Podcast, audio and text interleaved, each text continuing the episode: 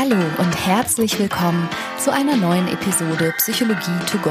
Das ist dein Podcast für hilfreiche Gedanken und Impulse direkt aus meiner psychotherapeutischen Praxis. Hallo, guten Tag und vielen Dank fürs Einschalten und vor allen Dingen an all diejenigen, die zu meiner letzten Podcast-Episode über Einsamkeit mir so, so viel geschrieben haben. Da sage ich gleich auch nochmal was dazu, weil mich das wirklich mega gefreut hat. Aber ganz kurz erstmal, worum wird's denn heute gehen? Zuletzt ging es im Podcast ja häufiger mal um das Thema Angst. Und heute möchten wir aber mal die spaßige Seite von Angst beleuchten, die lustvolle Seite, die Angst, die man irgendwie sogar sucht oder gerne in Kauf nimmt, den Grusel, den Nervenkitzel, den Horrorfilm am Abend und mit wir meine ich mein Mann Christian und mich. Hallo Christian.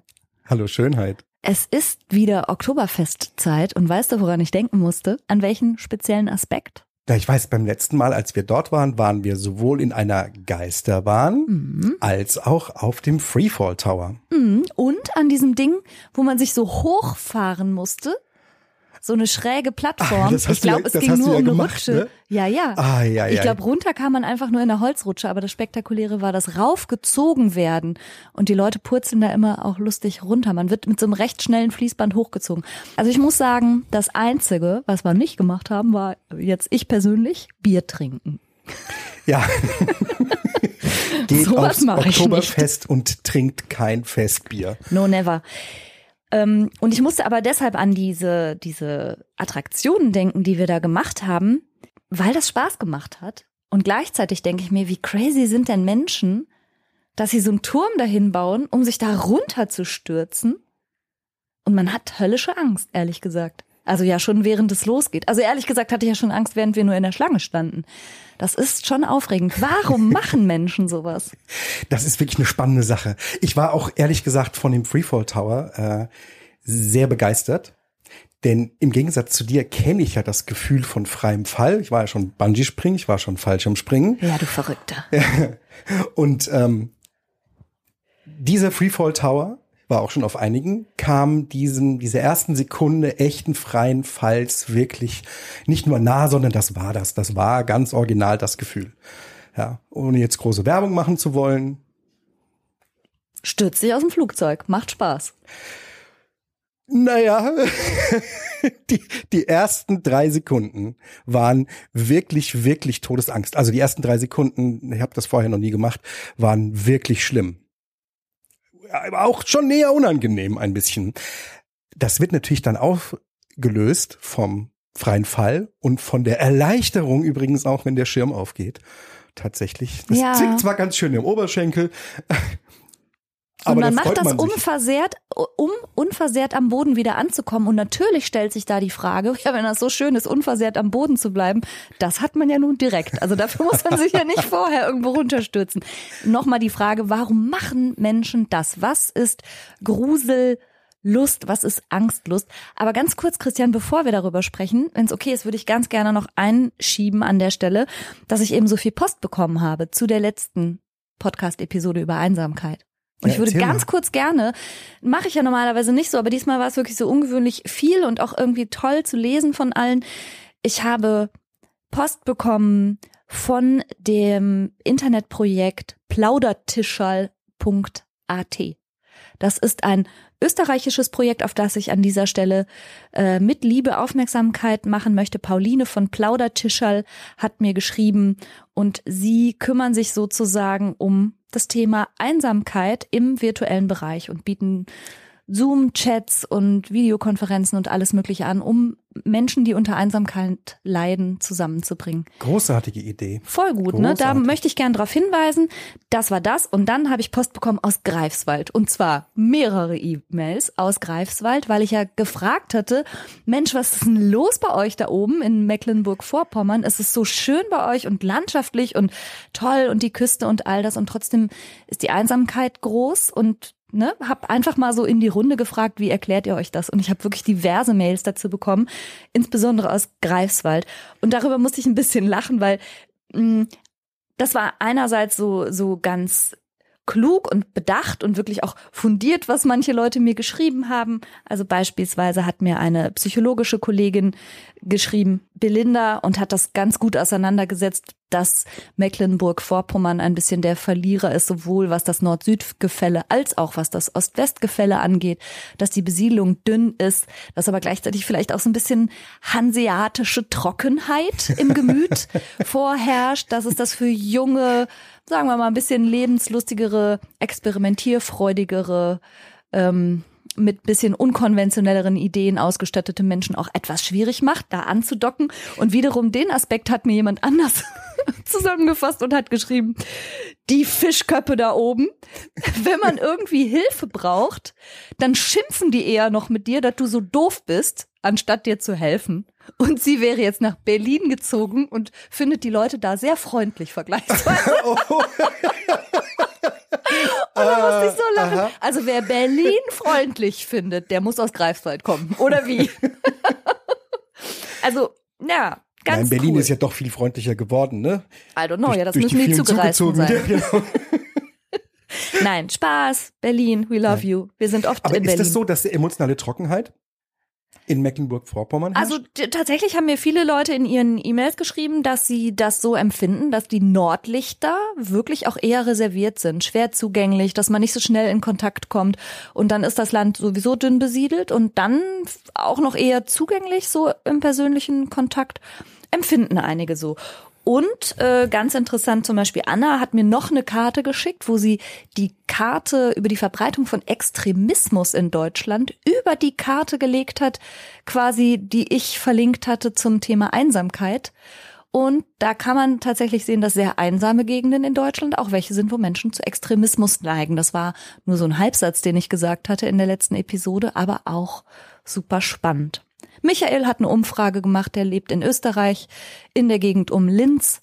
24 Prozent der Teilnehmer seiner Umfrage fühlen sich oft einsam. Also wie gesagt, Plaudertischal AT ist vielleicht eine Möglichkeit.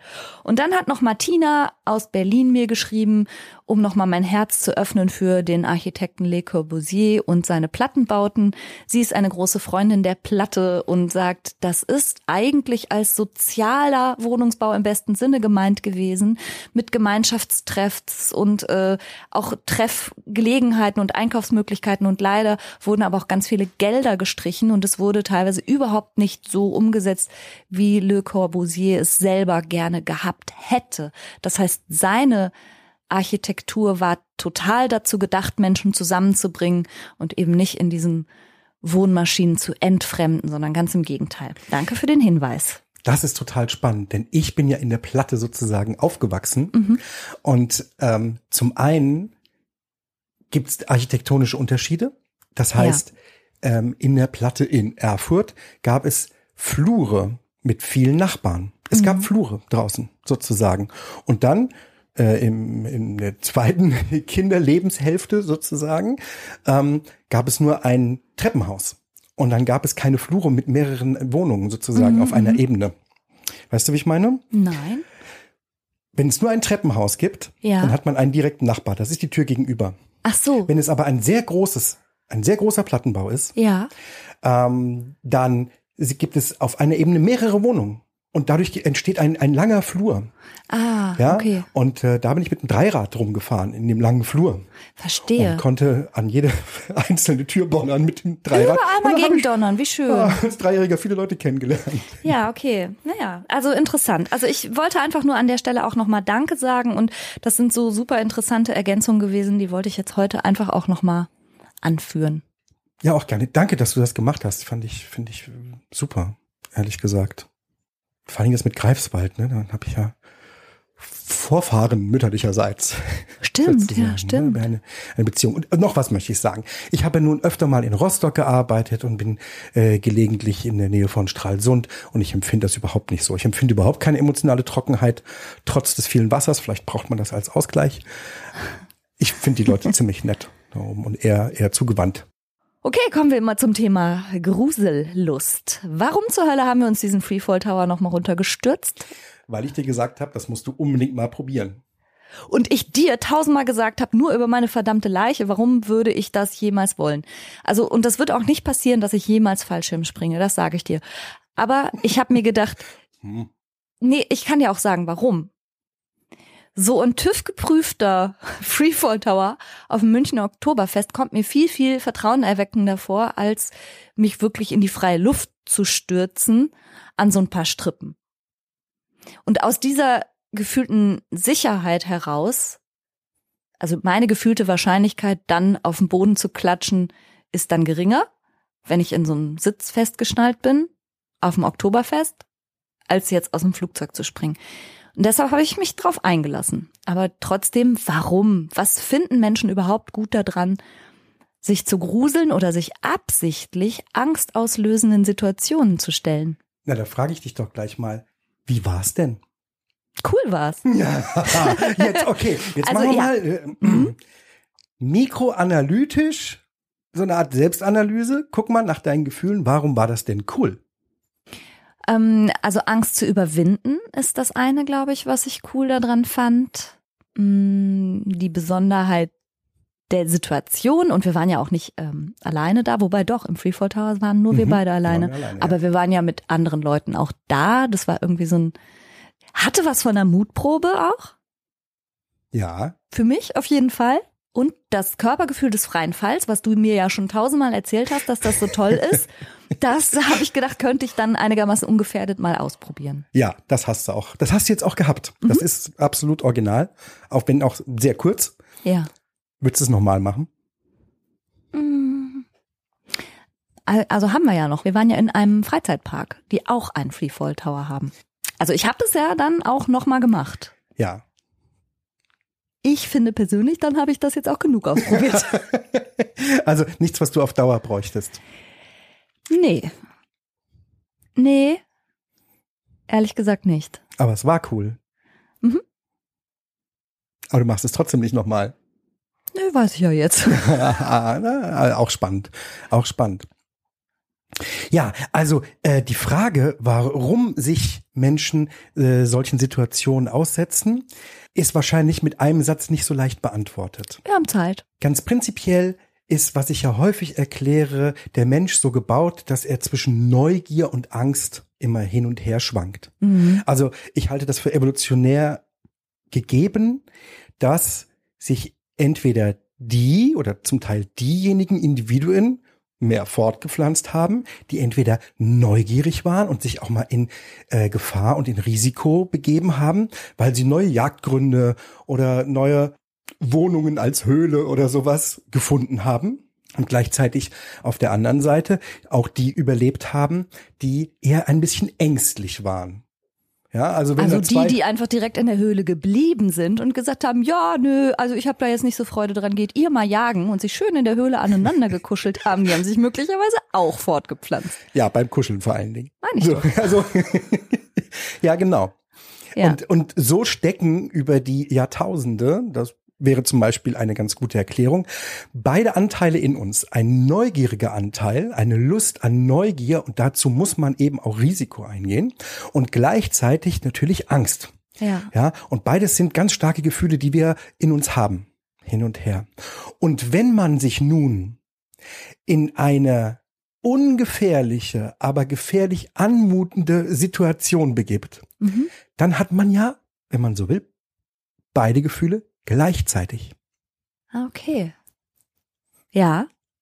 Weißt du, woran ich gerade denken muss? Habe ich dir mal erzählt, dass ich ein Meerschweinchen namens Stefan hatte? Ja, So. Und der Stefan, als ich den ganz neu hatte, den, dann kam er mit mir nach Hause und er durfte bei mir in der Wohnung auch frei rumlaufen. Und der hat es so gemacht, dass er immer, immer von seinem Käfig aus, da ist er rausgehopst. Und dann ist er immer so wie sternförmig, immer so ein paar, also Meter möchte ich gar nicht sagen, sondern er hat sich immer so, ein, so eine kleine Strecke bewegt in eine Richtung, ist dann stehen geblieben und dann ganz schnell wieder zurück zu seiner Homebase. Und dann hat sein Herzchen gewummert. Man hat's richtig gesehen, wie aufgeregt er war. Ach ja. Und dann hat er sich beruhigt und dann ist er wieder rausgehopst und wieder ein Stückchen weiter und wieder zurück. Und so hat er das ganze Terrain erkundet. Immer so diese Pendelbewegung zwischen, ich gucke mich hier mal um, ich muss das Terrain erkunden sozusagen. Aber man hat auch gemerkt, wie aufregend das war. Und dann ist er immer zurück in seine Homebase, wo er sein Häuschen hatte und so. Das war wohl dann sicher, hat sich kurz beruhigt und wieder raus. Und so machen kleine Menschen das auch. Genau, Ja. absolut. Ähm, das hat sogar ein ungarischer Psychoanalytiker in den 50er Jahren beschrieben schon. Der ist äh, wegen was anderem bekannt geworden, der Michael Balint. Ach so, ja. Ja, kennst du als Ja, klar. Balint-Gruppe? Mhm. Und muss man für ähm, verschiedene Fachärzte regelmäßig besuchen, eine Balint-Gruppe. Mhm. Ähm, und dieser Michael Balint hat ähm, den Begriff der Angstlust geprägt.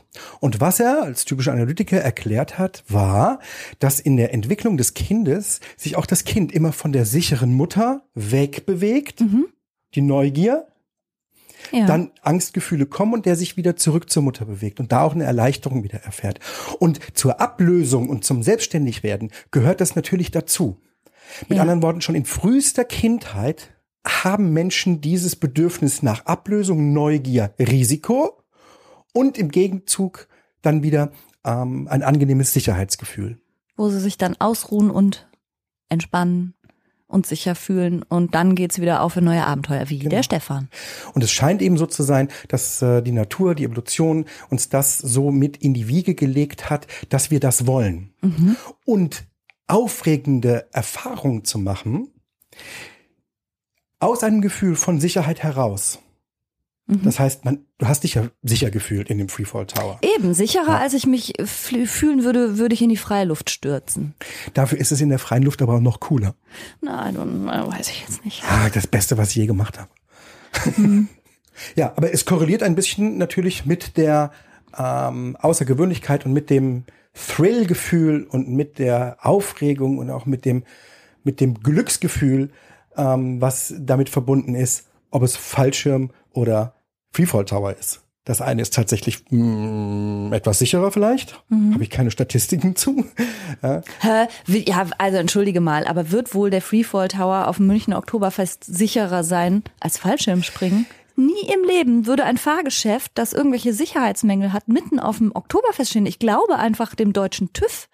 Wo kämen wir denn dahin? Ich hoffe doch wohl, dass sich irgendwelche Ingenieure jede Schraube vorher angucken. Schüttelst du gerade einfach den Kopf? Ja, Denkst du, das- haben die einfach über Nacht so zusammengedengelt und sagen, passt schon? Du liest zu wenig Zeitung. Oh, nee. Also ehrlich jetzt. Oh, no, weißt du was? Ich bin mal mit den Jungs, ähm, also mit allen Kindern plus Neffe, in Köln mit der Gondel über den Rhein gefahren. Und einer der Jungs hatte ganz viel Angst. Also ganz viel. Der fand es mega unsicher, in so einem kleinen Kabinchen überm Rhein zu baumeln. Fand er auch nicht so spaßig. Und ich habe den wirklich sehr ermuntern müssen und habe immer darauf hingewiesen, das ist super sicher und guck mal, überleg mal, würden die doch sonst nicht machen und das bleibt doch hier nicht stehen und dann haben wir überlegt, aber ja, okay, was wäre denn, wenn das stehen bleibt? Dann erleben wir ein Abenteuer, dann werden wir hier wahrscheinlich mit dem Hubschrauber abgeholt und so und wir haben wirklich uns mal so richtig drauf eingelassen und sind dann mit der Gondel gefahren. Zwei Tage später ist die scheiß Gondel stehen geblieben. und dann hingen Leute fest. Tja, habe ich mich auch vertan, ne? Müsste ich jetzt theoretisch noch mehr Angst haben vor so Sachen? Ich fand das immer einen guten Sicherheitsanker für mich, mir zu denken, so ja, in Deutschland gibt es doch keine Unsicherheit. Na, also, Geprüfte Qualität. wir, wir sind, wir sind dann wieder beim Angstthema, wie, äh, wie angemessen sozusagen Angst ist. Ja. Und was Menschen super schlecht können, ist ihre Angst an die Wahrscheinlichkeiten einer Katastrophe anzupassen. Ja, aber ich habe halt noch nicht vielen Katastrophen gehört. Genau. Also, aber von Menschen, die beim Fallschirmspringen Katastrophen erleben, halt eben schon. Was du gehört hast, ist beim Gleitschirmfliegen. Also ich weiß, wir müssten, also weiß ich wirklich nicht, ne? Wir müssen mal Statistiken gucken. Es stürzen Leute beim Fallschirmspringen ab. Das ist aber wirklich selten. Der wird immer gleich gepackt und es gibt professionelle Packer. Das heißt, nicht jeder darf oder packt seinen Fallschirm selber, faltet ihn selber, sondern es gibt Leute, das ist deren Job, nur deren Job, nichts weiter als den Fallschirm zu packen, immer auf die gleiche Art und Weise und dass der immer aufgeht. Und ein Unglück kann im Grunde nur passieren, wenn, was weiß ich, müsste jetzt ein sehr großer Vogel, ein Flugzeug oder ein anderer Springer dir in den Schirm springen, sozusagen. aber guck mal. einzeln springen, puh. Von so professionellen Packern wusste ich nichts. Ich weiß nur, dass wir mehrere Kite-Drachen haben, die wir in mehreren Urlauben benutzt haben, aber zum Beispiel im letzten Urlaub wieder mal ambitioniert ausgepackt ha haben und der war total zertüdelt. Dann konnte man ihn nicht mehr benutzen. Also, wer hat den denn da so reingestopft? Und wenn ich mir so vorstelle, wäre so ein Fallschirm plötzlich alle Fäden verheddert, kommt mir nicht vertrauenerweckend vor. Ich wusste nicht, dass es professionelle Packer gibt, die das auf jeden Fall immer ordentlich machen. Okay, also das heißt, die gefühlte reale Gefährdung spielt eine Rolle und wenn man sich, während man sich in die Gefahr begibt, dennoch sicher fühlt, dann kann man es genießen. Meinst du das so? Ja, ich glaube, die Evolution hat das Üben von Gefahr, wenn man so will. Das Üben nicht von Gefahr, sondern eher das Üben von gefahrvollen Gefühlen. Angst. Von Angst. Das Üben von Angst hat die Evolution mit einem nervenkitzelig guten Gefühl versehen, damit ah. wir es ah. machen. Die Natur hat ja alles, was lebensnotwendig ist, mit guten Gefühlen verklöppelt. Ja, also, stimmt. Wir müssen die Toilette besuchen und mal abgesehen von pathologischen Zuständen ist es letztendlich immer ein gutes Gefühl. Interessanterweise ja. hat sich die Natur auch da hingelegt, wo sowieso viele Nervenzellen sind. Ja. Spannenderweise. Und es fühlt sich gut an. Essen fühlt sich gut an. Mhm. Nachwuchs zeugen fühlt sich gut an. Ja, stimmt. Okay? Und auch Erkenntnisgewinn fühlt sich gut an. Mhm, mh. Dinge erledigt zu haben, fühlt sich gut an. Also alles, ah. was, was irgendwie wichtig ist zum Überleben und zum Fortpflanzen, hat die Natur mit einem guten Gefühl versehen. Und alles, was gefährlich ist, sozusagen mit schlechtem. Ja? Aber ja, okay. Das heißt, sich so ein bisschen spielerisch und aus der Sicherheit heraus trotzdem ängstlich zu fühlen und dadurch Angst zu trainieren quasi, fühlt sich gut an. Ja. Trainiert es uns denn wirklich für Angst? Also wie soll ich sagen, Aha. Hm, sind Leute, die sich so auf Nervenkitzel und Grusel einlassen, auch welche, die insgesamt Angst besser tolerieren können? Also äh, ja, Angst im Sinne von, wo es auch nicht mehr angenehm ist und wo dann ja. wirklich der Spaß ein Loch hat. Ja, äh, ja, tatsächlich. Ich sag dir mal, was man so darüber weiß, unter anderem, ohne eine vollständige Lösung zu präsentieren. Musst du dann selber in deinem Kopf zusammenbauen. Jetzt zu Corona-Zeiten gab es eine Studie an der University of Chicago.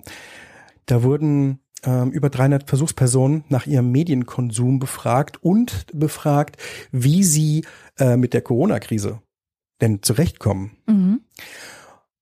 Ich mach's kurz. Diejenigen, die sich viele Horrorfilme zum Beispiel angeschaut haben, ja. haben auch angegeben, dass sie mit den Belastungen durch Corona viel besser zurechtkommen. Besser zurechtkommen. Besser, viel besser. Als ob sie apokalyptische, gruselige unangenehme ähm, Filme und ähnliches konsumiert haben. Das Gehirn hat adaptiert. Und das heißt, und die Ängste vor Corona, was da alles so passieren kann, sind nicht mehr so stark gewesen. Ach krass, das heißt, du kannst eng, du kannst dann grundsätzlich ein Angstgefühl besser tolerieren? Ich würde das erstmal auch tatsächlich so unterschreiben, weil wir ja wissen, oder weil wir das auch schon in anderen Folgen auch mal erwähnt haben, Doomscrolling und so weiter, ja. ähm, dass unser Gehirn häufig nicht so gut unterscheiden kann, was virtuell ist und was echt ist. Ja. Und wir wissen auch, dass wir ein adaptives, habituierendes, sprich sich gewöhnendes Gehirn haben. Ja. Deswegen, das würde die, das würde diese Theorie stützen. Es gibt aber eine Kritik an der Studie, die ich hätte. Und zwar ist das die Kausalkette. Ja. Hm, da muss man immer vorsichtig sein. Ja, es kann auch sein, dass Leute, die sowieso gechillter sind und die sowieso sagen würden, Corona macht mir nichts weiter aus, dass die auch eher dazu neigen, sich Horrorfilme anzugucken. Also warte mal, das heißt, dass Menschen, die viele Horrorfilme konsumieren, sich entweder besser gewappnet fühlen für die realen Gefahren und auch ihre Angst nicht so schlimm wahrnehmen, sondern sich tatsächlich dadurch nicht so aus dem Gleichgewicht bringen lassen. Oder dass Menschen, die eh stabil sind und gut im Gleichgewicht und ausgeglichen und nicht so schnell erregbar, sowohl Horrorfilme gerne gucken, als auch dadurch mit Existenzangst, Krankheitsangst, Pandemieangst und so weiter besser zurechtkommen. Ja, genau. Aha, okay. Ja. Aber tatsächlich glaube ich, dass durch Serien wie The Walking Dead, wenn wir tatsächlich eine Zombie-Apokalypse bekommen, viele Leute besser damit umgehen könnten. Ich bin nicht so echt? geschockt. Ja, glaube ich echt, glaube ich echt. Also ich wüsste inzwischen auch, wie ich Fallen baue. Siehst du? Das Mhm. meine ich. Aber tatsächlich ist das ja auch so eine, so eine Frage, die jetzt so nach und nach auch versucht wird, wissenschaftlich ein bisschen zu entschlüsseln, warum zum Beispiel so viele Menschen True Crime Formate mögen. Ja. Also sowohl die aktuellen äh, Serien, die man dazu gucken kann, als auch natürlich die unzähligen und teilweise sehr guten Podcasts, die es in diesem True Crime Format gibt. Warum? Was finden Leute daran anziehend? Und eine Idee ist, dass die Hörerinnen und Hörer sich auf eine gewisse Art und Weise für Notsituationen gewappnet und prepared fühlen. Hältst du das für möglich? Ja, halte ich total für möglich. Es gibt diesen Wunsch, ohne dass man den wortwörtlich in seinem Kopf formuliert haben muss. Ja, aber eine, eine, sich vorbereiten, etwas lernen und trainieren und das aus, und das macht man ja immer in Sicherheit. Also egal, was man äh, sich beibringt oder was man trainiert, macht man am Anfang immer in Sicherheit. Wenn ich ein Salto üben will, dann habe ich einen Trainer und eine Matte. Und wenn ich vom Turm springe, dann wird für gewöhnlich das Wasser unten aufgeschäumt, damit es, wenn es schief geht, nicht so hart ist. Und selbst wenn ich äh, Klavier lerne, dann mache ich das erstmal in eigenen vier Wänden, möglichst irgendwie leise oder so. Ne, also man trainiert immer alles in Sicherheit. Und das wäre tatsächlich eine Möglichkeit. Und wie gesagt, die Natur hat das mit angenehmen Gefühlen versehen. Gleichzeitig muss man aber natürlich auch sagen, und das ist zumindest so eine Beobachtung von mir selber, also wenn ich es in dieser Hinsicht so ein bisschen übertreibe, merke ich auch, dass es mich mh, natürlich erstens überhaupt nicht auf den Fall vorbereitet, weil man muss auch klar sagen, das ist vielleicht auch so ein Ding von gefühlten Wahrscheinlichkeiten und echten Wahrscheinlichkeiten. Zum einen, wenn man seinen Fokus sehr stark darauf richtet, zum Beispiel auf Kriminalität und Gewalt und True Crime und Horror und so, dann verändert das vielleicht ein bisschen die Wahrnehmung, wie gefährdet man tatsächlich ist. Das sind natürlich absolute Ausnahmeszenarien, Ja. die nicht häufig sind.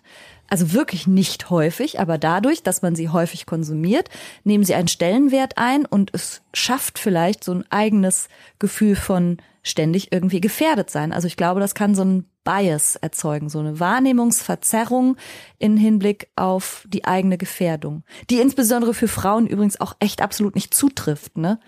Opfer von Gewalttaten sind statistisch gesehen Männer, nicht Frauen.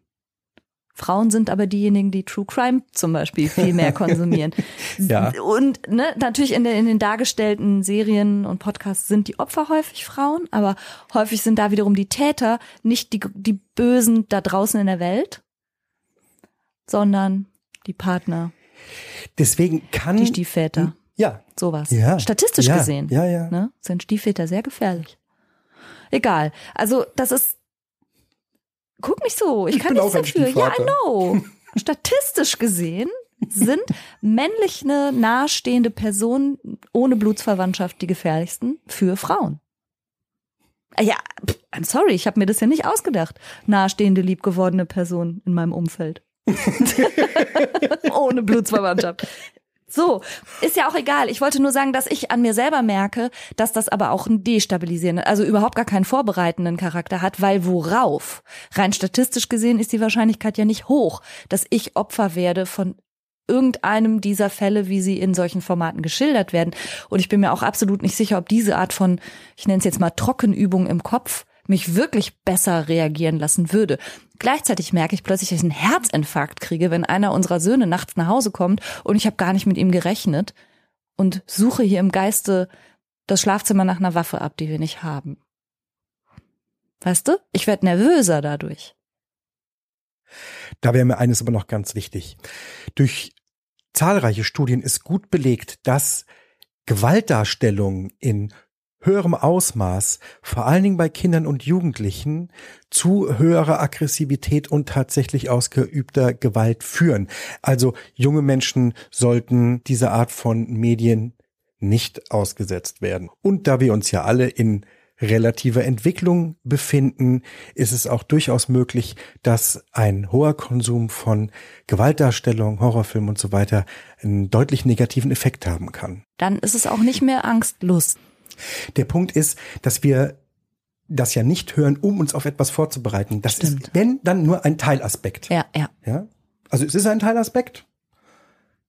Ja, ich höre es, glaube ich, der- nicht aus diesen Gründen. Das ist der- ja nur eine Theorie. Ich glaube, ich höre es vor allen Dingen, weil es mich weil mich Biografien, also schon auch so, was macht Menschen so böse, was lässt Menschen zu Tätern werden, dieser Aspekt, da so reinzutauchen.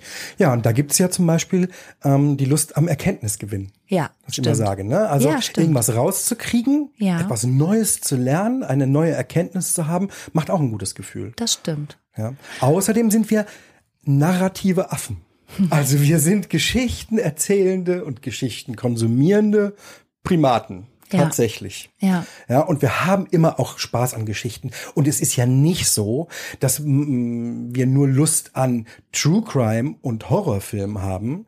Wir haben ja Lust auch an Komödien. Ja. Da, wo wir uns kaputt lachen. Auch das ist eine starke Emotion. Freude und äh, Lachen ist stark emotional. Das gucken wir uns auch an. Ja, oder auch äh, Liebesdramen, Ja, wollte ich gerade sagen, Liebesfilme. Ne? In, Dramedies. ist dir mal aufgefallen, dass es in Liebesfilmen nur kurz manchmal am Anfang und für gewöhnlich am Ende um erfüllte Liebe geht? In einem 90-Minuten-Film sind 80 Minuten davon tragisch, Ja, traurig, Ja, ja. sehnsüchtig und mit schlechten Gefühlen vollgestopft. Ja, stimmt. Sie heißt damit ein romantischer Film, aber es ist die ganze Zeit schlechte Gefühle. Ja, und wo du gerade gesagt hast, Menschen sind äh, narrative Affen und wir mögen Geschichten. Wie ist es mit Märchen? Also wir erzählen uns ja auch als Menschheit überhaupt schon seit Ewigkeiten Geschichten.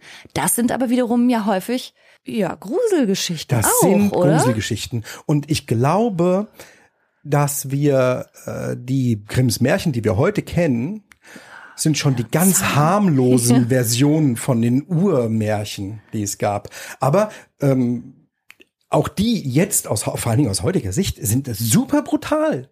Die sind super brutal und gemein. Mhm. Was fällt dir als erstes ein? Allerlei rau. Allerlei Rau, ganz bitter.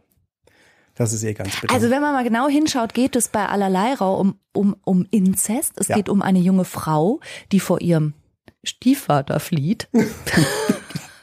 Lieber Himmel. die allein im Wald überleben muss, die umgebracht werden soll, die, ich weiß gar nicht mehr. Also das ist, sind ja wirklich eigentlich krasse Geschichten, ne? Ja, also der, die Königin stirbt und der Ja. Vater will sich die Tochter greifen. Genau. So soll die Tochter heiraten, weil die Königin gesagt hat, du darfst äh, nur eine äh, so schöne Frau nach meinem Tod heiraten, äh, wie ich war. War das so? Ich kann mich ehrlich gesagt nicht mehr so im. Einzelnen Ja, erinnern, aber das, ja. war, ist Ja. schon ein Inhalt so komisch eigentlich für Kinder. Hänsel und Gretel Mhm. werden von den Eltern verstoßen, in den Wald geschickt, ausgesetzt, Mhm. Ja, im Grunde dem Tode geweiht. Eine Hexe kommt, will die Kinder essen, lieber Himmel, und sie schaffen es, die Hexe in einen Ofen zu stecken und bei lebendigem Leib zu verbrennen. Okay, Da das bräuchten wir hat jetzt heute eine Triggerwarnung für. Mhm, mhm. Also wirklich. Jetzt ohne Witz, ja. Ja. Das ist Es- doch eigentlich krass. Ne? Märchen. Ja. Wie sie immer an Wolf Hänsels. Finger fühlt. Sie muss, äh, sie fühlt doch immer an Hänsels Finger, ob er er schon dick Knochen, genug ist. Ne? Er Und er streckt gibt ihren Knochen. Knöchelchen, ja. Da fragt man sich, wo Was kommt für denn der Knochen? Knochen her? Mhm. Okay. Ja. Der Wolf und die sieben Geißlein. Ja, auch total brutal. Super Oder brutal. Rotkäppchen. Rotkäppchen, ganz fiese Plötzlich Nummer. liegt da so ein Wolf im Bett und sagt, damit ich dich fressen kann. Und wofür sind die Märchen? Es sind ja, also ich weiß noch, dass wir äh, ein Buch hatten, da stand Kindermärchen. Da stand Kindermärchen. Und diese Märchen waren da drinne. Kindermärchen. Ja, was? Wir haben diese Bücher auch. Wir haben diese Bücher auch für unsere Kinder. Heutzutage steht wenigstens nur noch Märchen drauf. Ja, okay, aber ja, das waren doch Märchen, die Kindern erzählt wurden. Und warum wurde das so erzählt? Ja, warum wurde das so erzählt? Um, damit du als kleines Rotkäppchen nicht vom Weg abkommst. So. Damit du, das waren Lehren, das waren immer doch irgendwelche Geschichten mit einer Moral. Ja. Es hat junge Frauen darauf hingewiesen, dass die gefährlichsten Menschen in ihrer Umgebung sind Ja, und nicht da ja. draußen im Park. Ja. Mhm. Interessant. Die Märchen haben Gefahren vermittelt, die Märchen haben Moral vermittelt. Letztendlich Geschichten zum daraus lernen. Aber mit einem Gruselfaktor. Also das Durchaus sind mit jetzt nicht so lame Ja. Vorlesegeschichten wie heute so. Erstlesegeschichten. Die haben jetzt meistens nur so einen Plot, dass äh, irgendein Tobi ein Tor schießt. Also ich. Nein, aber man muss ja sagen, da war ein bisschen mehr los als in den heutigen Kindergeschichten teilweise. Ja. Mit anderen Worten, das ist überhaupt kein neues Phänomen. Das gibt's schon lange. Mhm. Also Gefahren zu sehen aus dem Gefühl von Sicherheit, ach, gab's schon in, am alten Rom. Die haben sich wirklich brutale Sachen angeguckt im Kolosseum. Brutalst. Ja, Also ja. saßen schön sicher. Und haben zugeschaut, wie Menschen sich getötet haben gegenseitig oder Ja. mit Tieren gekämpft. Meinst du, die haben da auch, ich, also das ist jetzt echt ernsthaft nicht blöd gemeint, ich meine das wirklich. Heutzutage, wenn wir uns irgendeinen Horrorfilm angucken, sitze ich ja da meistens und habe ein Kissen vorm Gesicht und die Finger in den Ohren. Also für mich bedeutet ja Horrorfilm gucken in der Regel, dass ich dafür sorge, nichts zu sehen und nichts zu hören. Und ich und dann gucke ich ab und zu den Handlungsstrang, aber immer wenn wieder was passiert, gucke ich weg. Haben die damals im Kolosseum gesessen und sich auch so halb gegruselt? Haben die sich auch die Ohren zugehalten, das Gesicht verdeckt oder waren die Menschen härter gesotten oder wie? Konnten die das besser tolerieren? So richtig wird's dir ja wahrscheinlich noch nicht mal ein Historiker sagen können, wie das ist. War ja nun mal keiner dabei. Du kannst davon ausgehen, dass selbst heute, wenn man das erlauben würde, dass sich selbst heute Hunderte und Tausende Menschen in so einem Kolosseum oder in so einem Stadion einfinden würden, Denkst du um echt? das anzugucken. Ja, klar. Was? Ja. Ich, sorry, aber ich fürchte, das ist so. Wirklich? Ja. Glaubst du? Boxen, Ja, okay, stimmt. Ultimate Fighting, im Käfig, Stierkampf. Stierkampf. Ja, du hast recht.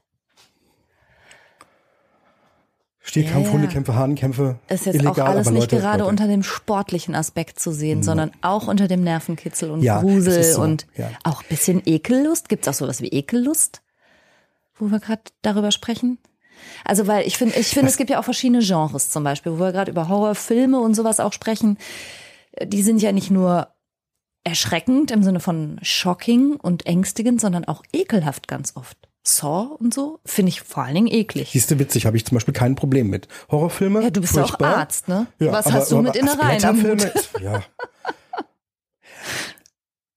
es ist nicht so viel Sensation dabei. Die Frage ist, glaube ich, wer empfindet bei was wie viel Sensation? Wir sind Sensation Seeker. Ja. Also es fühlt sich kaum ein Mensch dauerhaft mit emotionaler Gleichförmigkeit und Langeweile wohl.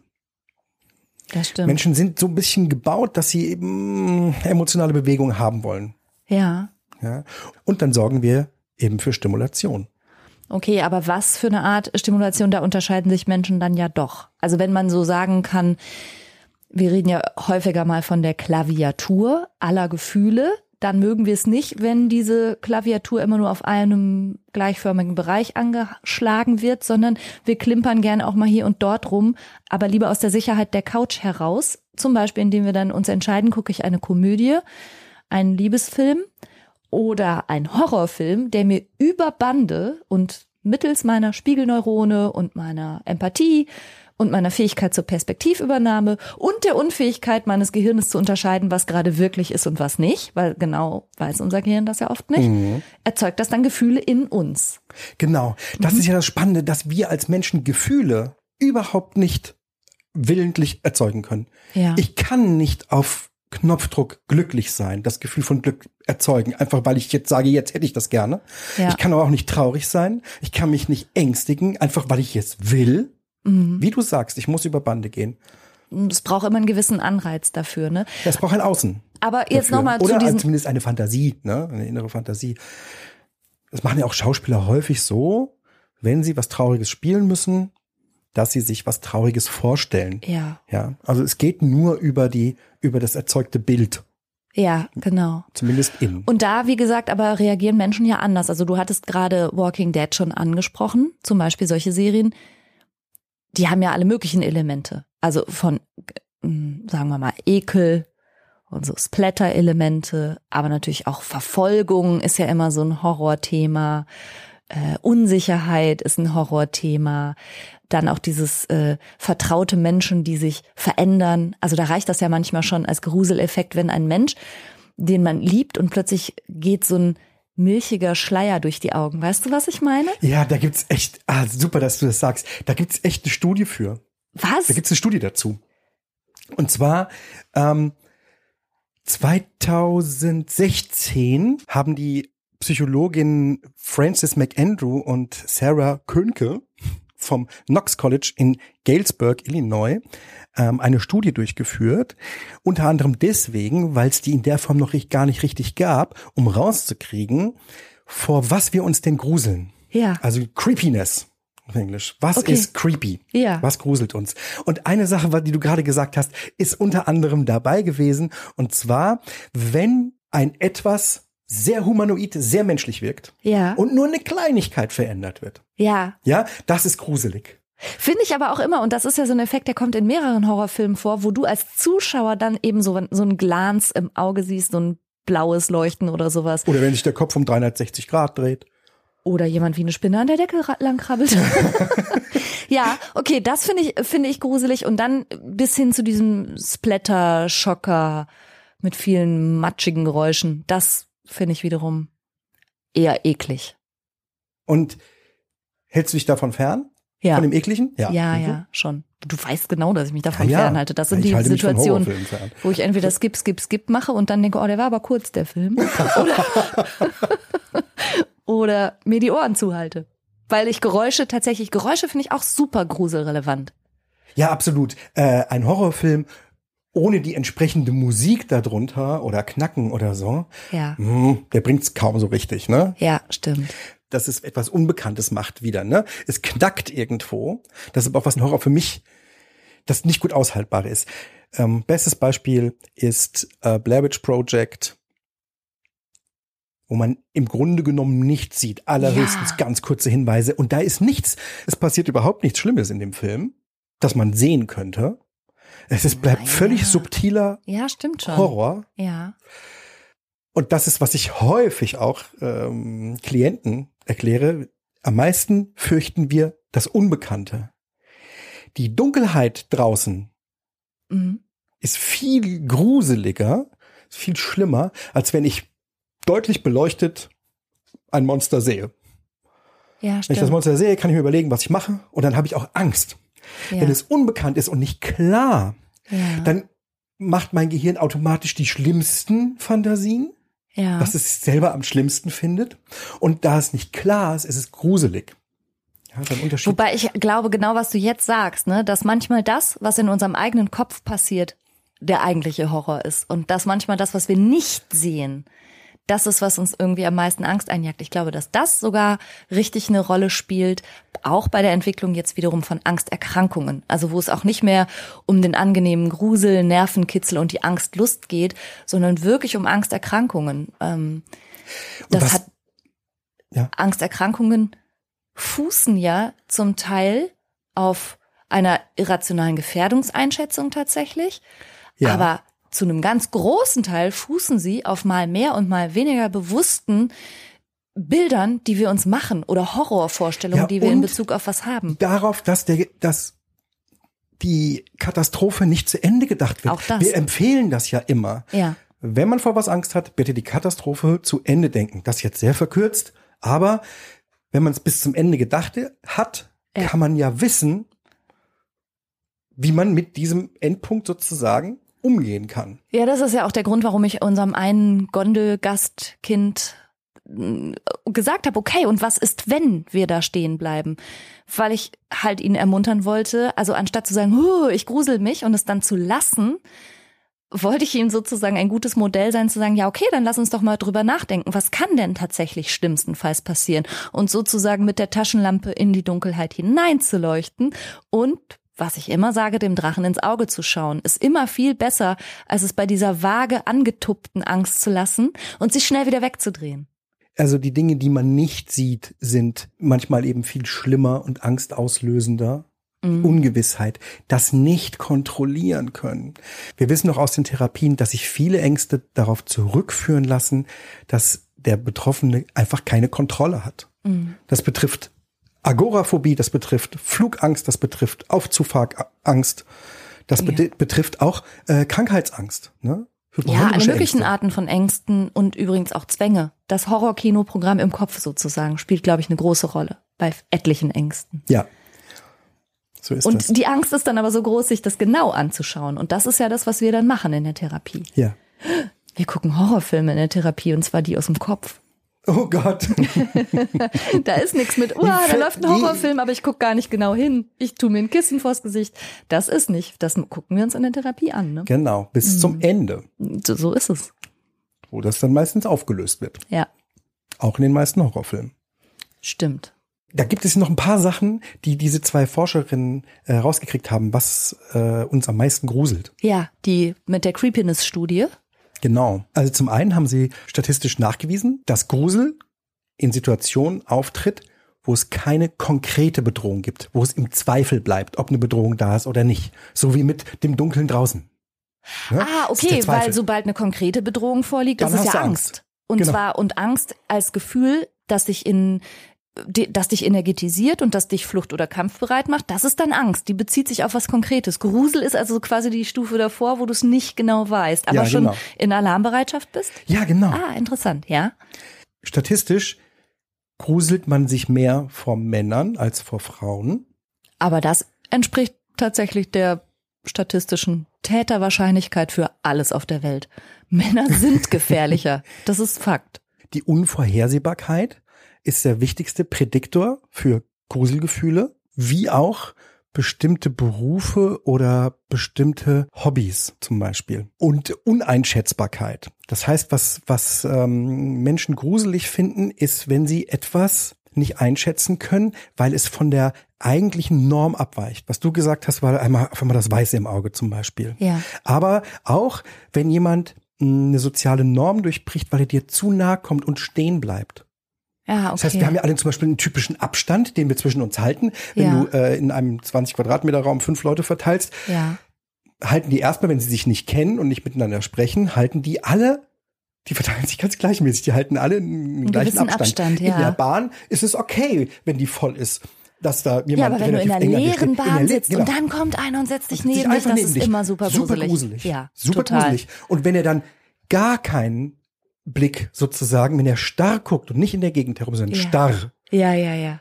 gruselig. Ja, total. Wenn er dich anguckt oder von gegenüber und nicht wegguckt, es gibt ja so eine bestimmte Zeit, ja. ne, ähm, die man gucken darf sozusagen, wo wir es noch als normal stimmt. empfinden. Und dann muss man weggucken. Wenn man da drüber geht, Auch ist gruselig. es, ja, es ist entweder gruselig und Angst Oder ein harten Glück, da versucht zu flirten. Ja, auch manchmal klappt's vielleicht ja auch.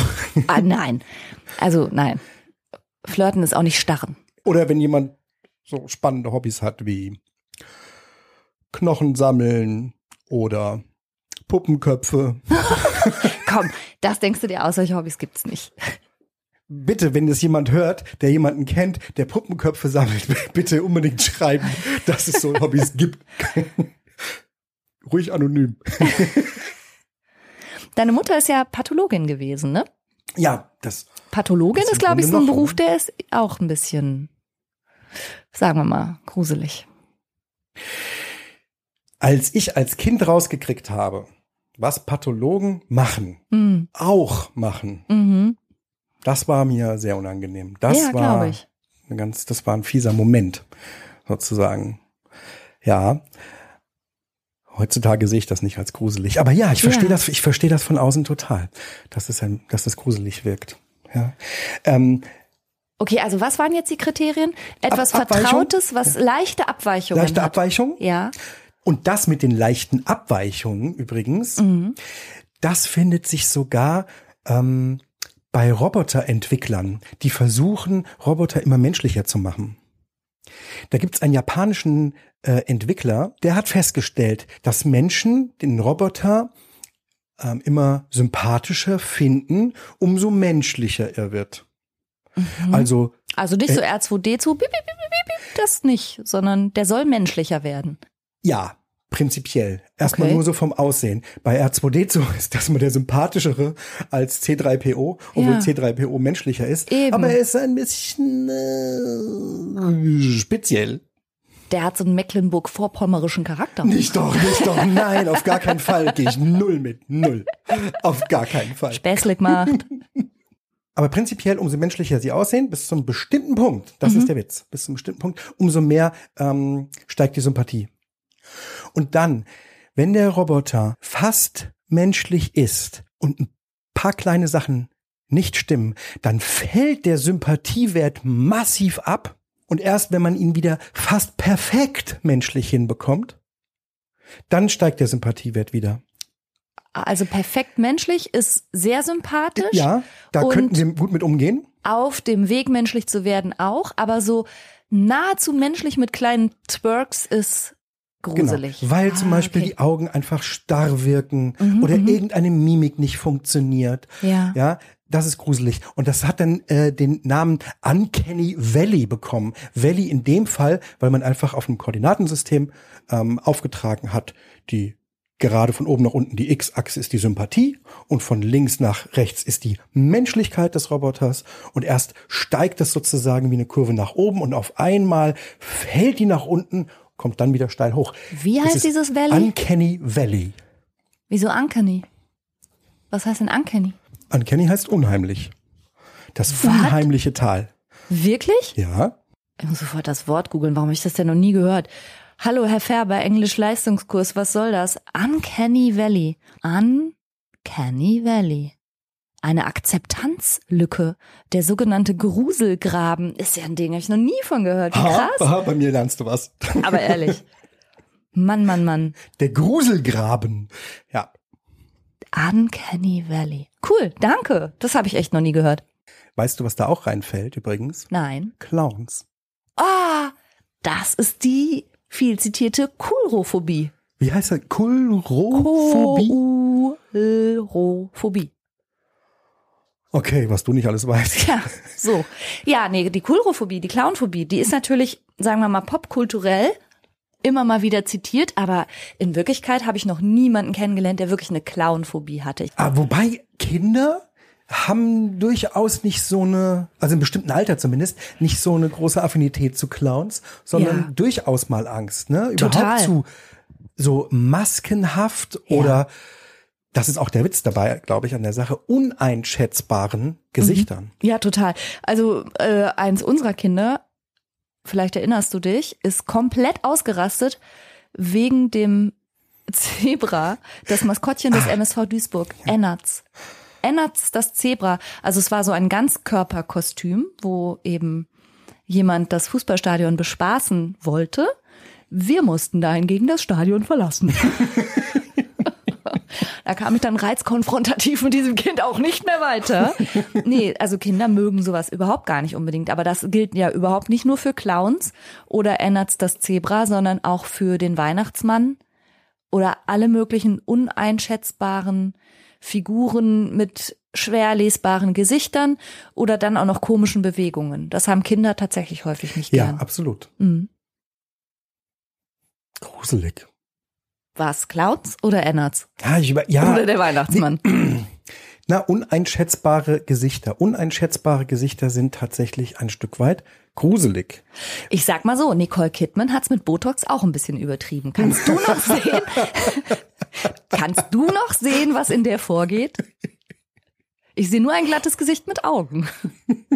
Du kennst doch den Begriff, dass einem das Blut in den Adern gefriert. Richtig? Ja, klar. Kaum zu glauben, aber in der Universität Leiden in Holland haben Wissenschaftler 24 Freiwillige in Gruppen eingeteilt, haben die eine Gruppe einen Horrorfilm gucken lassen und die andere Gruppe einen langweiligen Lehrfilm und haben den Blut abgenommen. Dann, nach einer gewissen Zeit, nach paar Tagen, haben sie die Gruppen getauscht. Und Gruppe 2 hat sich jetzt den Horrorfilm angeguckt und Gruppe 1 jetzt den langweiligen Lehrfilm. Nach was man geguckt hat, waren Gerinnungsfaktoren. Und tatsächlich ist es so, dass bei einigen Leuten aus der Gruppe, die jeweils den Horrorfilm gesehen hat, Gerinnungsfaktoren angestiegen sind. Das heißt, die Blutgerinnung war angeregt. Deren Nein. Blut würde, wenn sie sich verletzen, schneller gerinnen. Nee. Großartig. Ein, es ist auch gut zu erklären, das ist ein evolutionärer Vorteil. Ja, ne? total. Also, du- bist in einer angstvollen oder gruseligen oder was weiß ich Situation und kannst tatsächlich verletzt werden. Du wirst verletzt, dein Blut gerinnt schnell, du kannst nicht so schnell verbluten. Ne? Also äh, evolutionär Wie großartig. schlau. Also das heißt, wenn du, wenn du Angst hast und dein Körper oder dein Gehirn in irgendeiner Art und Weise mutmaßt, jetzt geht's hier ums Überleben, das ist ja das, also Angst will dich ja genau darauf vorbereiten, ist ja total fantastisch. Das heißt, dann sorgt sie gleichzeitig dafür, dass deine Gerinnungsfaktoren im, Geblu im Blut auch noch ansteigen und du, falls es ans Bluten geht, auch noch schneller heilst. So ist es. Großartig. Tatsächlich. Ey, ne? Angst ist auch so ein super Gefühl. Also ein geflügeltes Wort, von dem ich nie gedacht hätte, dass es sich wissenschaftlich belegen lässt. Das Blut in den Adern gefrieren. Tatsächlich ein bisschen stimmt Wie es. cool. Das hätte ich nie gedacht. Cool. Nervenkitzel. Ja. Das hatten wir jetzt fast schon richtig rausgearbeitet, entsteht durch das gleichzeitige Vorhandensein von ängstlichen, uneinschätzbaren Gefühlen und der Gott sei Dank Sicherheit. Wenn man einen Thriller liest, sitzt man ja irgendwo, wo es relativ sicher ist oder beim Fernsehgucken auch auf der Couch. Und während man Märchen vorgelesen bekommt, liegt man meistens eingemuckelt im Bett. so ist es. Oder sitzt am Kamin. Aber sag mal, ist das, äh, stimmt das auch? Kann man das auch chemisch sozusagen wiedergeben? Ist es ein Gemisch aus Adrenalin, Cortisol und was? Dopamin? Was mischt sich denn da? Na, Dopamin ist auf jeden Fall beteiligt, da Ja. kann man sich ziemlich sicher sein. ja, aber Adrenalin doch mit Sicherheit auch. Also, dass man eine leichte Stressausschüttung hat, sonst würde man sich ja nicht gruseln, In dem, oder? ja, also bei den Sachen, die wir vorhin gesagt haben, ne, beim Fallschirmspringen hast du Adrenalin, aber bis unter die Haarspitze. Ja, Da- ja, ich meinte jetzt auch beim Thriller noch- gucken oder ja, bei einem da in, in Gruselfilm. abgeschwächter Form. Mit Sicherheit in abgeschwächter Form. Ja. Es gibt also so eine Art Mischchemie. Ja, es gibt, ich, es gibt die entweder Mischchemie oder die ganz normale Chemie, mh, wo unser Kopf aber mit dem Sicherheitsgefühl natürlich gegenarbeitet. Ah, das heißt, ja. Mhm. wenn du eine Adrenalinausschüttung hast und in, bei Horrorfilmen, die gut gemacht sind, gibt's ja auch so Schockmomente, so richtige Ja. Erschreckmomente. Ne? Ja, ja. Wenn man sich das im Kino anguckt, dann schreit der ganze Saal. Ja, stimmt. Ähm, und da, da haben alle eine kleine Adrenalinausschüttung. Ja. Und Adrenalinausschüttung. Gleichzeitig äh, muss man danach oft lachen, ne? Also wenn man dann merkt, Haha, ah, ja. ne, die Die Entlastung, Entlastung, ist ja, riesig. absolut. Ja, ja. eine, eine ähm, Adrenalin-Cortison-Ausschüttung ähm, geht ja durchaus mit einem gewissen Hochgefühl einher. Ja. Und da, wo das notwendig ist, um irgendeine körperliche Leistung zu vollführen und um eigentlich Angst zu haben, hab, bin ich ja beim Gruseln in einer Situation, wo mein Kopf im Grunde weiß, dass es keine echte Angst braucht. So Mhm. bleibt mehr vom Hochgefühl übrig. Weißt du, wie ich meine? Also die Angst wird wieder runterreguliert, das Hochgefühl bleibt. Ja, somit hast du vielleicht den positiven Effekt, Mhm. der dadurch einfach überwiegt. Ja. Wie war's beim Freefall Tower? War cool am Ende. A Gaudi. das, das war a Gaudi. Ach, vielleicht würde ich es auch doch nochmal machen. Das hat, war wirklich funny. Es ist ein Wahnsinnsgefühl. Ja, Es ist also, also, also auch körperlich ein Wahnsinnsgefühl. Ja. Überhaupt. Ich habe ja alle möglichen Sachen, wo ich Angst vor habe. Ist schon immer ganz cool, die dann auch zu bewältigen. Das Gefühl übrigens, dieses ganze, dieses körperliche Gefühl beim Freefall Tower, das wäre natürlich, wovor man Angst haben müsste, wenn das mal in einer Gefahrensituation passieren würde. Würdest du dieses Gefühl haben und äh, es wäre einfach tatsächlich hoch und du hättest keine Sicherheit sozusagen, Ja. dann wäre das das maximal Angstgefühl, das deinen Körper auf Höchstleistung bringt. Ja. Wenn du jetzt aus Versehen irgendwo weiß ich, vier Meter äh, runterfallen würdest oder so, hast du ja kurz das gleiche Gefühl. Stimmt. Aber im super negativen. Das heißt, das Etikett, das ich draufklebe, spielt einfach So. auch eine riesige Rolle. Ne? So. Genau. Kann mich noch gut so. erinnern, wiederum einer der Söhne, mit dem wir in einem anderen Freefall Tower waren, der hinterher meinte, hui, das war viel Adrenalin. Nochmal. Ja. Ne? Also zu dem gleichen Gefühl hätte er auch sagen können, Ja. i, grauenhaft. Ja. Mag ich überhaupt nicht. Also es kommt schon auch immer drauf an, wie du, ob du ein Ge Körpergefühl nimmst und sagst, das ist Vorfreude, das wird mich energetisieren, oder ob du das gleiche Gefühl nimmst und sagst, das ist Lampenfieber, ich mache mir gleich in die Hose. Ja, spannend. Ja, oder? Vom reinen Vom Körpergefühl Gefühl, ja. ist es doch gar kein Unterschied. Nee, genau. Genau. Und deswegen unser, unser Verstand hat die Macht zu etikettieren und äh, zu interpretieren, ob wir das jetzt gut oder nicht gut finden. Ja. Tatsächlich. Ja. Mit persönlichen Vorlieben und Nuancen.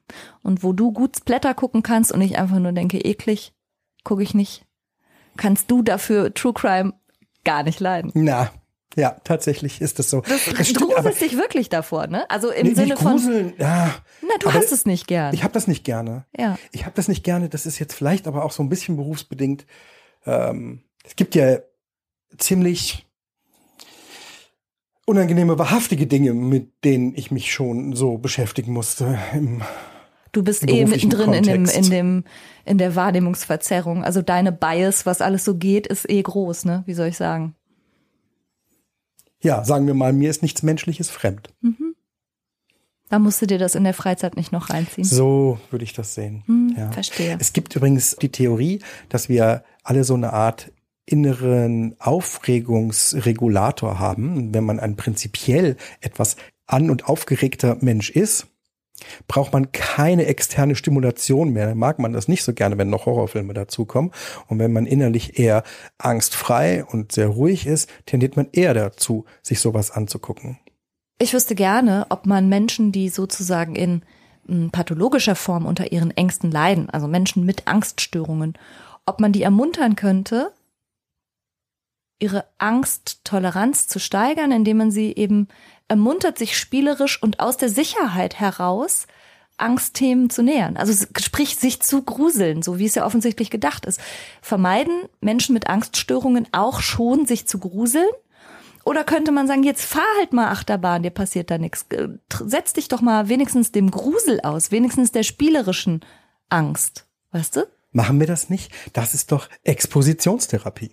Ja, aber Patienten mit Angststörungen finden Expositionstherapie in der Regel nicht anregend gruselig, sondern wirklich beängstigend. Wobei, wir fangen auch im mittleren Erregungsbereich an, wo es halt gerade noch geht, ne? Ja, stimmt schon. Ja.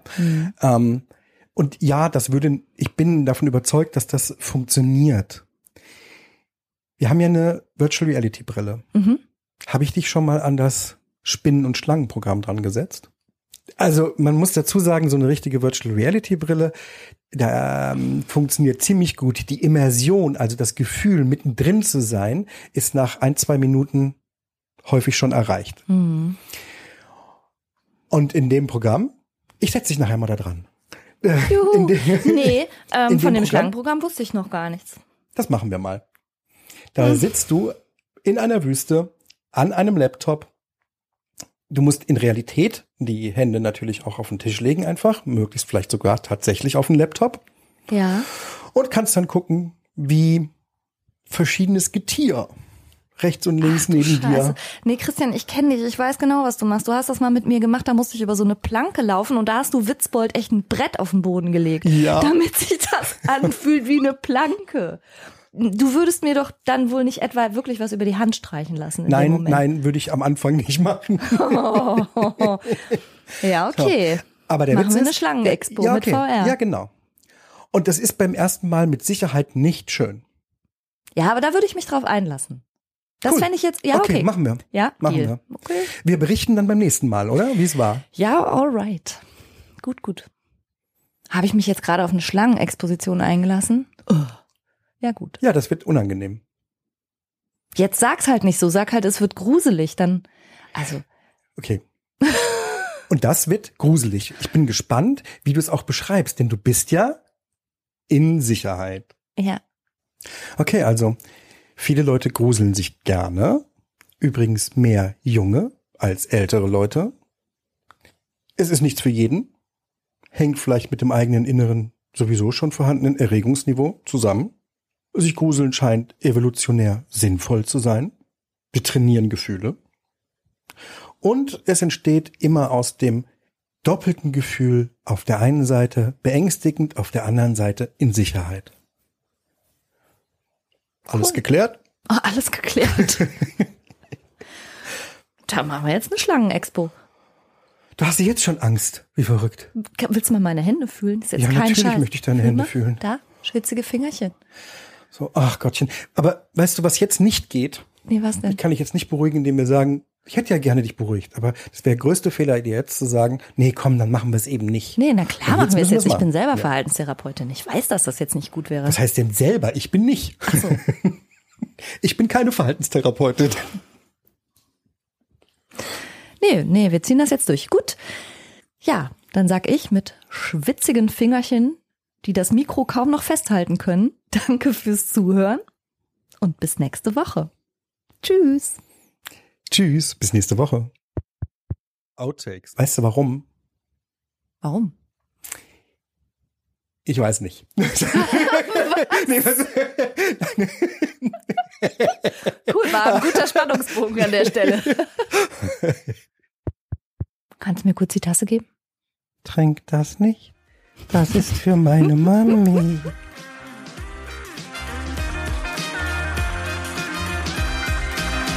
Das war's für heute. Ich hoffe, du konntest eine Menge frischer Gedanken für dich mitnehmen. Mehr davon gibt's auch auf meiner Seite www.franca-ceruti.de